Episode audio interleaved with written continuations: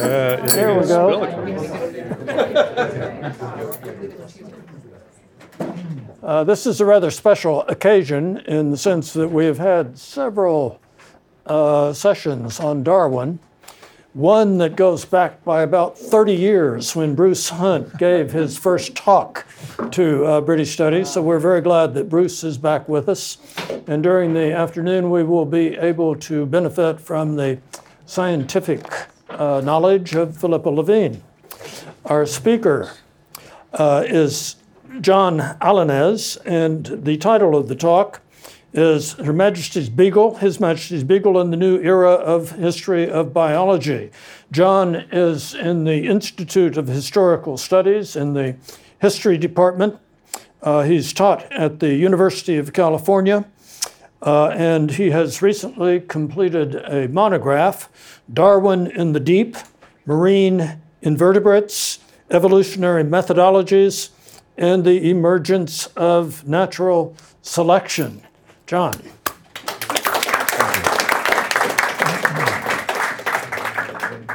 First of all, thank you everybody for joining me on this rainy and then very humid and sticky day. I appreciate it. Uh, I'm very glad that my socks are not wet. Um, and I'm very happy to be here with such esteemed colleagues. Uh, as, as was said, I recently completed my monograph, which is, thank you, uh, uh, which I'm happy to reemerge from the dark room of which, of the library of which I was working, and come back and ex- um, share a couple questions with you that my research has sort of exposed for me, specifically on the conjunction between social context, specifically British imperialism, and the formation of scientific knowledge. Um, as was already said, my, my forthcoming book, Darwin in the Deep, examines the formulation of Darwin's theory of evolution. Um, how was the theory itself developed? Instead of focusing on Darwin specifically, if we want to look at mechanisms or the way that, uh, the way that scientific methodologies change over time, I don't focus on the people. Instead, I've shifted this onto a study of objects, the specimens that are handed down generation to generation to generation, and seeing how each person, each of these, these um, cohorts, makes sense of these objects. Specifically, I found out that these crazy marine invertebrates known as crinoids, which always creeped me out, um, but they crawl around and they fly. It's, it's very disturbing. Uh, but they f- show up with amazing regularity from the very beginning of paleontology, or what I call zoogeology uh, in the term of the people of the time. Um, to right before the evolution debates, the speciation debates, extinction debates, leading up into Darwin after, and even Darwin's disciples continue to use these. Now, one thing that I'm fond of, fond of saying uh, Vestiges of the Natural History of Creation, uh, the anonymous book that happened right before, evolutionary book that happened right before uh, On the Origin of Species, mentioned crinoids twice as much as the creator in this particular text. So I was surprised. I didn't know what they were, and it's so strange, so I had to find out, and it ended up becoming a book. So, as part of this, of course, um, one of the major episodes in the formation of natural selection as a theory and as a practice as well, as I argue, um, was Darwin's voyage abo- aboard His Majesty's ship Beagle, commanded by, of course, Captain Robert Fitzroy. Uh, it sailed from 1831 to 1836, being one of the major first British uh, versions of this zoogeological research that goes out on an expedition. And Charles Darwin famously acted as companion gentleman naturalist uh, aboard this expedition. It was aboard this voyage that Darwin himself collected the raw material that he later used to secretly formulate his theory of natural selection. And I say secretly in that he was involved with a lot of geological debates, but he was very nervous about letting his zoogeological, his evolutionary work, out into the public or out in front of his colleagues too early, before, before he had enough evidence, before he could defend such a, um, a contentious idea. And so here's where he gets his specimens. This is where he develops the beginnings, the seeds of his ideas. In fact, most other elite members of the evolutionary debates later on, or the species debates before Darwin, um, also had accompanied naval expeditions, much like this one, uh, in some capacity. And I'll talk about them a little bit more in the future. And most of them actually admired Darwin's voyage. A lot of them speak about walking in Darwin's footsteps or saying they saw the same tree or the same objects that Darwin had seen aboard uh, this voyage itself. This also means they shared a commonality as experts in marine invertebrate zoology. Again, this is one of those moments when the objects, the, the practice of going aboard the voyage, the objects they actually pick up along the voyage, um, give them this common experience and an object that they can use to negotiate and argue over their ideas. I have, however, run into something of a problem regarding what context is important to my story. Every historian, when we write a narrative, we have to choose what is good context, what really mattered, what is interesting for the reader to know at the time, um, but what falls into the background. And this gets to the core of something in history that I find really, really important for me to, to have to do in terms of writing my book, but also towards something that happened here many years ago, C.P. Snow and so forth, asking what is the boundary between scientific knowledge and this historical context, the, the practice of history? What role do they really play on each other? How do they collide, if at all? Specifically, I want to know what social factors were most pertinent to the development of Darwin's theory. What do I actually put as important in my argument? There is, of course, a deeper question running beneath this project. What role do overarching social factors, such as those we study in British studies, right, and, and my other colleagues in other departments, um, what other factors play a part in historical events? The study of causation is important not only to historians, but also to those who wish to build something from our historical narratives. We can use these building blocks for policy, social programs, and to better understand how we can act in a more moral or more informed way. So, Isaac Newton once famously said that if he sees any further, he does so because he stands on the shoulders of giants. In this particular instance, I stand in between them which is a very nerve wracking thing, um, especially for a young scholar in Darwin studies. Um, consider, on one hand, the work of Adrian Desmond, who situates the development of evolutionary theories in radical 1830s London politics. To him, corn laws, slavery, and potential revolution were one of the primary shaping forces, as he argues, of biological theories during this period. So here we have on one side that the, the corn laws, the politics, um, and the people who are situated, scientists are people as well, uh, situated within these politics too, that they are guided primarily by some of these factors. He doesn't argue that it's the only factor, but he says it is a large one. I believe that there is an assumption about the effects of politics on the readership and assimilation of scientific knowledge embedded within his argument. It implies a sort of, um, I hesitate to use the word, but flattening of historical causality. Uh, I want to ask what role do, do common people, lay people, um, play, and what influence do they have on the durability of scientific ideas? I believe they have one, but I think it's time to ask what is it?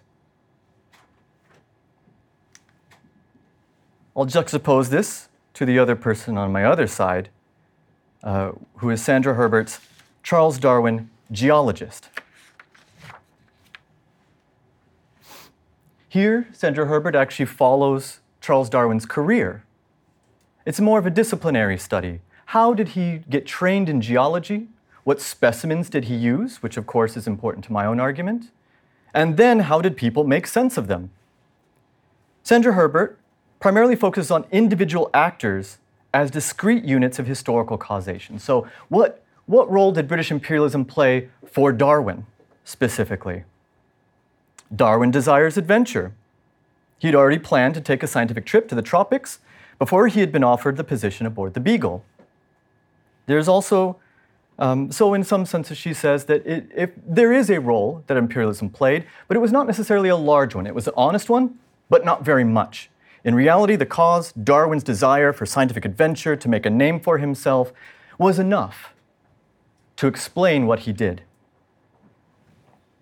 I also believe that there may be a potential perspective bias in this account. Um, she states that the Beagle crew took only maps with them from their expedition, um, but I believe this to be incorrect. Specifically, um, I want to talk about the people on this picture that may seem in the background.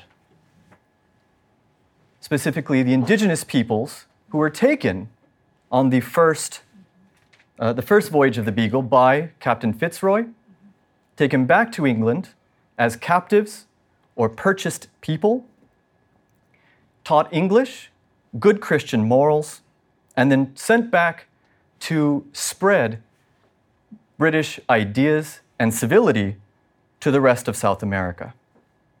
It didn't work, by the way. Specifically, these people have names Yokoshlu, Eliparu, Orundeliko, and one person who was forgotten, renamed Boat Memory, ironically, and we have law he died of smallpox, and we do not remember his name now. So, I'll talk about this as a potential cause to remember more fully who is aboard the Beagle at this time and why the Beagle expedition was put out for a second, a second voyage. But first, I want to stop and ask how does one actually establish historical causation? How do we know what is important in a historical story? From this, I'm going to pull from my experience in philosophy of history as well as epistemology, which I am not an epistemologist. I study people who study epistemology. So if there are any philosophers here, I'm so sorry. Um, but bear with me as I, as I talk about this. Um, there's, a, there's an example that people use when talking about historical causation. Let us say that somewhere in this building, a match is struck, dropped accidentally, and part of the ransom center, or wherever you are, burns down. Let's say that a lawyer or a historian asks, What caused this fire? We could say, of course, it is the striking of the match, the dropping of it, the negligence, the presence of that action that is the cause uh, in which case I believe that would be true. However, a clever lawyer, or perhaps an unclever lawyer, might instead argue that it was the presence of oxygen in the room. Instead, that is a cause of the fire. In fact, it is necessary for there to be oxygen in a room for a fire to happen. However, in terms of history, we would say this is sort of normal. It just sort of falls in the background. We assume that oxygen is there. There are moments when that doesn't matter. Actually, that's not the case uh, in which case, for example, a chemical factory in which the, the introduction of oxygen into a process actually does become a causative factor. If there's an error, oxygen is present, fire begins. So, how do we distinguish between these two? What is important and what is not?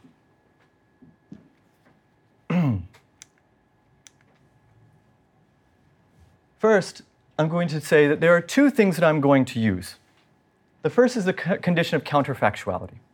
What does that mean? The condition of counterfactuality says that every time we make a historical claim, the match caused the fire, there is an accompanying opposite claim. If it were not for the match, the fire would not have happened. So we create a counterfactual history, and we say that it was an important part of it. Without this thing, the event would not have happened. However, the second one is a mechanistic connection. For example, if you fl- flip a light switch, we can say the light switch caused an electronic device to come on because it allows an electrical current to be able to flow where it wasn't before, and that mechanism can be shown to cause that effect of the light. So, what I'm going to go through specifically are some of from the primary documents. I'm going to look straight back into the primary documents and ask, can I find or do I find imperial connections, direct imperial connections that meet these two conditions, right? Specifically, I'm going to talk about cultural assimilation first. We understand that historical causation is complex. There are multiple factors that go into it. So we'll look directly again at this, at this matter and the primary material for it. In Fitzroy's narrative, we have him explain that the Beagle expedition originally was not going to be sent out a second time. This is important because Robert Fitzroy had given his word as a gentleman that he would return these children back to their hometown, to their mothers and fathers. And when the British Empire, the Admiralty, decided that they were not going to send the expedition, he protested. Uh, Fitzroy was a rather passionate man, one who held his word. I hear a chuckle. It's, I'm saying an understatement, obviously. And he, um, he wanted to keep his word. In fact, one of the people, Boat Memory, had already died from smallpox, and that weighed heavily upon his conscience. He protested to the Admiralty um, and already was in the process of um, chartering his own boat to take himself and these captives back to South America to drop them off specifically in their tribe because he knew that if they were dropped off in any other tribe or any other community, they would probably be killed. And he didn't trust another captain to be able to drop them off exactly where they were before. I quote from his specific narrative, and other primary documents agree with this, that an entire change, he said, had taken place in the views of the lords of the Admiralty not to send the second expedition. And there was no intention to pr- prosecute the second survey. I naturally became anxious about the Fuegians. After he protested, the Admiralty changes its mind, specifically. And a number of people actually inquire about this changing of, of the mind of the Admiralty. Specifically, I want to point out Reverend William Wilson, who asked Captain Fitzroy if it was okay to send a missionary along with him on the voyage in order to, and I quote, extend the benefits of civilization, meaning their culture and their religion, to the Fuegians. So I would argue that, in fact, one of the direct causes of the second voyage, the one that Charles Darwin had been a part of, was in fact directly tied to this cultural assimilation uh, that was on the part of both Fitzroy and through Fitzroy the Admiralty as well. So let's go on to mechanism then. Can we actually say that, all right, the, the voyage went out, but what about Darwin? What about Darwin's collecting of the specimens? Maybe that was just context in the background, and instead it wasn't directly connected to his collection.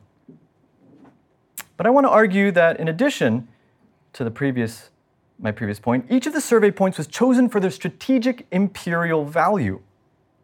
As just one example, uh, when the letter from Francis Beaufort the uh, hydrographer of the Navy, uh, was giving his orders for the Beagle and to Fitzroy, he had actually mentioned each of the stops and what they were supposed to survey for, what scientific thing they were going to investigate, and the reasons behind it. So, you, so Fitzroy would know when to stop, because Fitzroy sometimes didn't know that.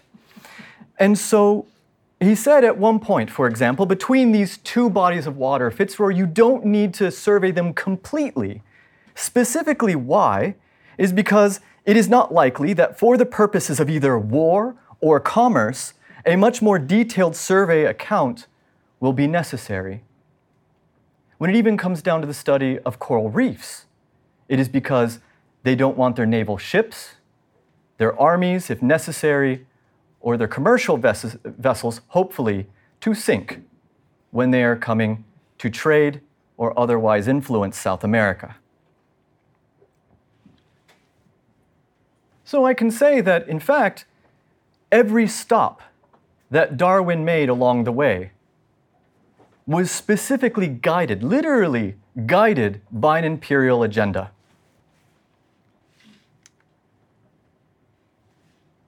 This was surprising to me. Originally, I was a little more skeptical of this account, uh, but I want to argue now that imperial context matches both factors, both mechanistic and direct, counterfactual, for establishing historical causality. We know that at least one major factor was British imperialism. This is contrasted to, for example, the Corn Laws, which I think are important in the conversation uh, about uh, the reception of evolutionary ideas, um, but perhaps not di- don't actually meet the causation necessary to make this hard claim.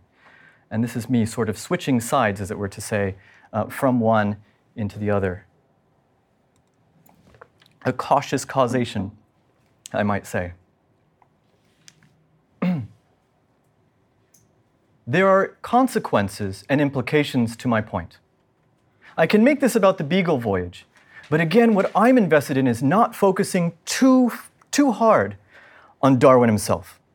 I think that Darwin was a part of a larger network, a group of people who were all arguing over natural selection. One individual, one argument means nothing in science unless other people pick it up or other people are willing to engage with it.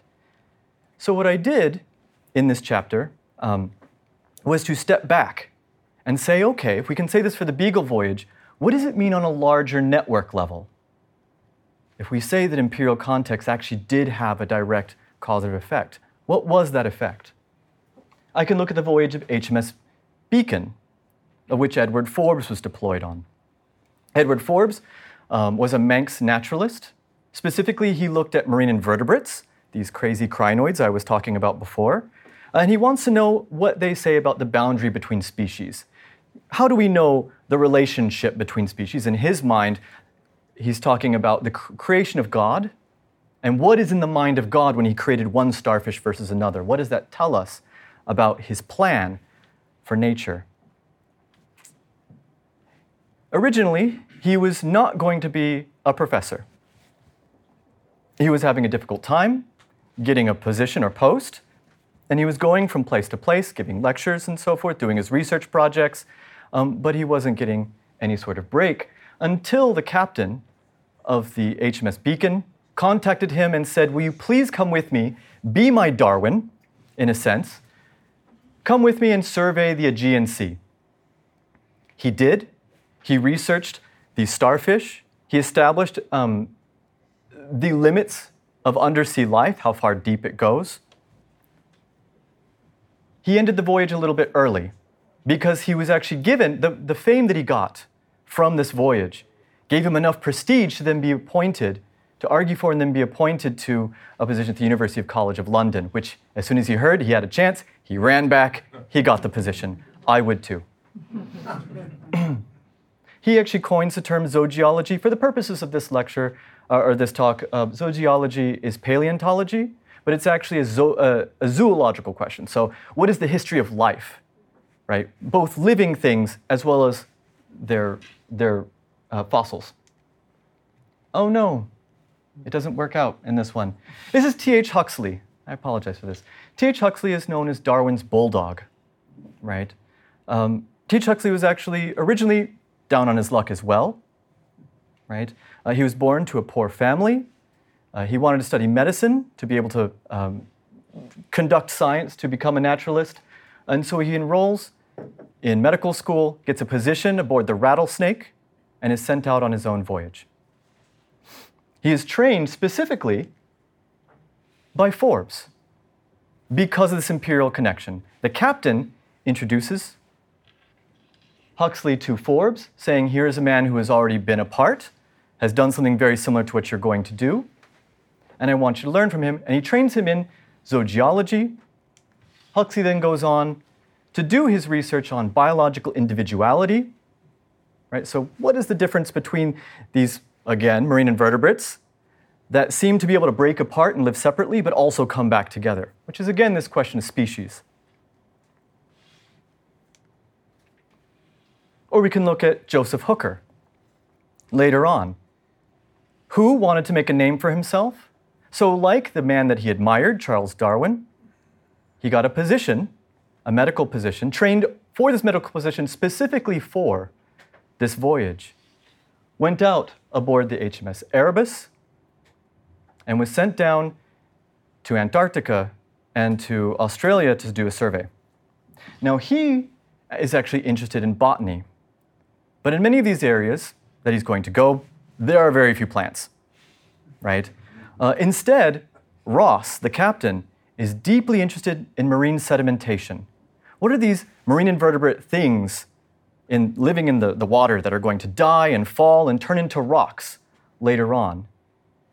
He, Hooker then becomes interested and an active participant in this, again, zoogeology, following in the footsteps of Darwin and the other people who came before him.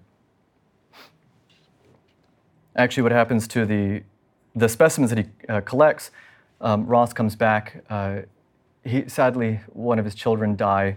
Um, his family life is very difficult, and he falls into depression. And the, the actual specimens end up becoming destroyed and ruined. And every time Hooker sees or sees somebody speaking about marine sedimentation or marine invertebrate biology, uh, he says that he's you know, racked with pain of, of a lost opportunity to do more research or contribute to this.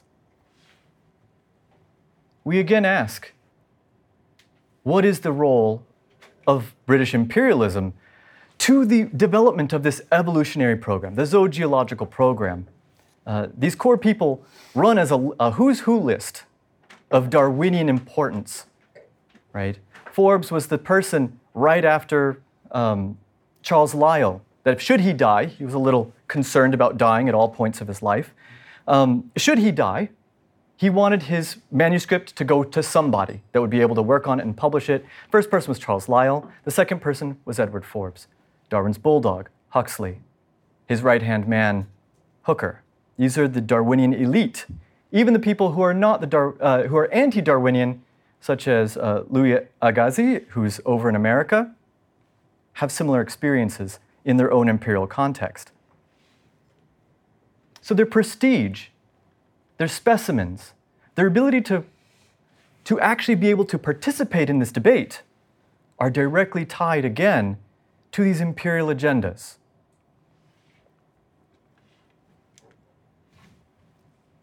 I don't mean to overstate my point, right? I don't believe that all of this was a product, all the practices all the specimens were procured from imperial sources. That's not true. I give ex- a counterexample to myself in the British Association for the Advancement of Science Dredging Committee, which was, of course, mainly orchestrated by Forbes himself. So perhaps there is a deeper imperial connection there, but I don't believe it actually meets the conditions I was talking about before.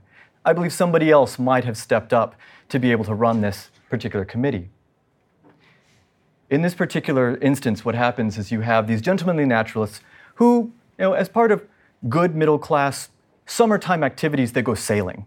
They take these baskets or nets, they throw them overboard, and they're going to dredge along, they're going to, to sort of collect along the bottom of the ocean floor to collect these specimens, and then they're going to meet together to actually talk about what that means, what they found.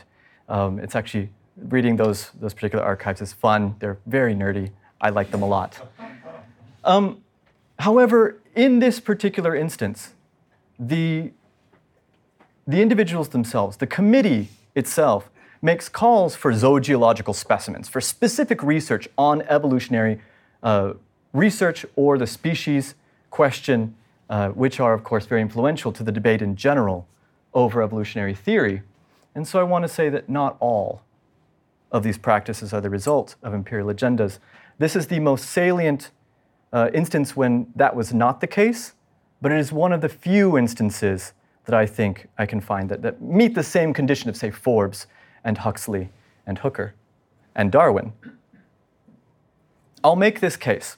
Of course, as a historian, as a scholar in general, you have to put these ideas into words because you have to print something in your book, as my publisher is very keen on me saying.